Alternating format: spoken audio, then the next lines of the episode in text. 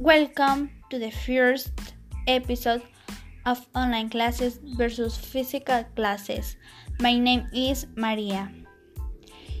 In online classes, you are interacting more with technology since you use apps, the internet, and many other things.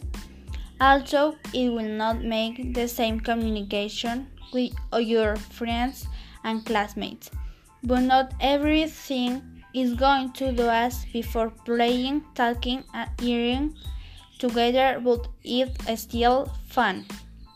In physical classes, we could interact more with your friends, teachers, and classmates, since we could play, eat, and talk all together, and we could be closer to them. We know that both ways of having classes are fun because you share technology with your friends and teachers.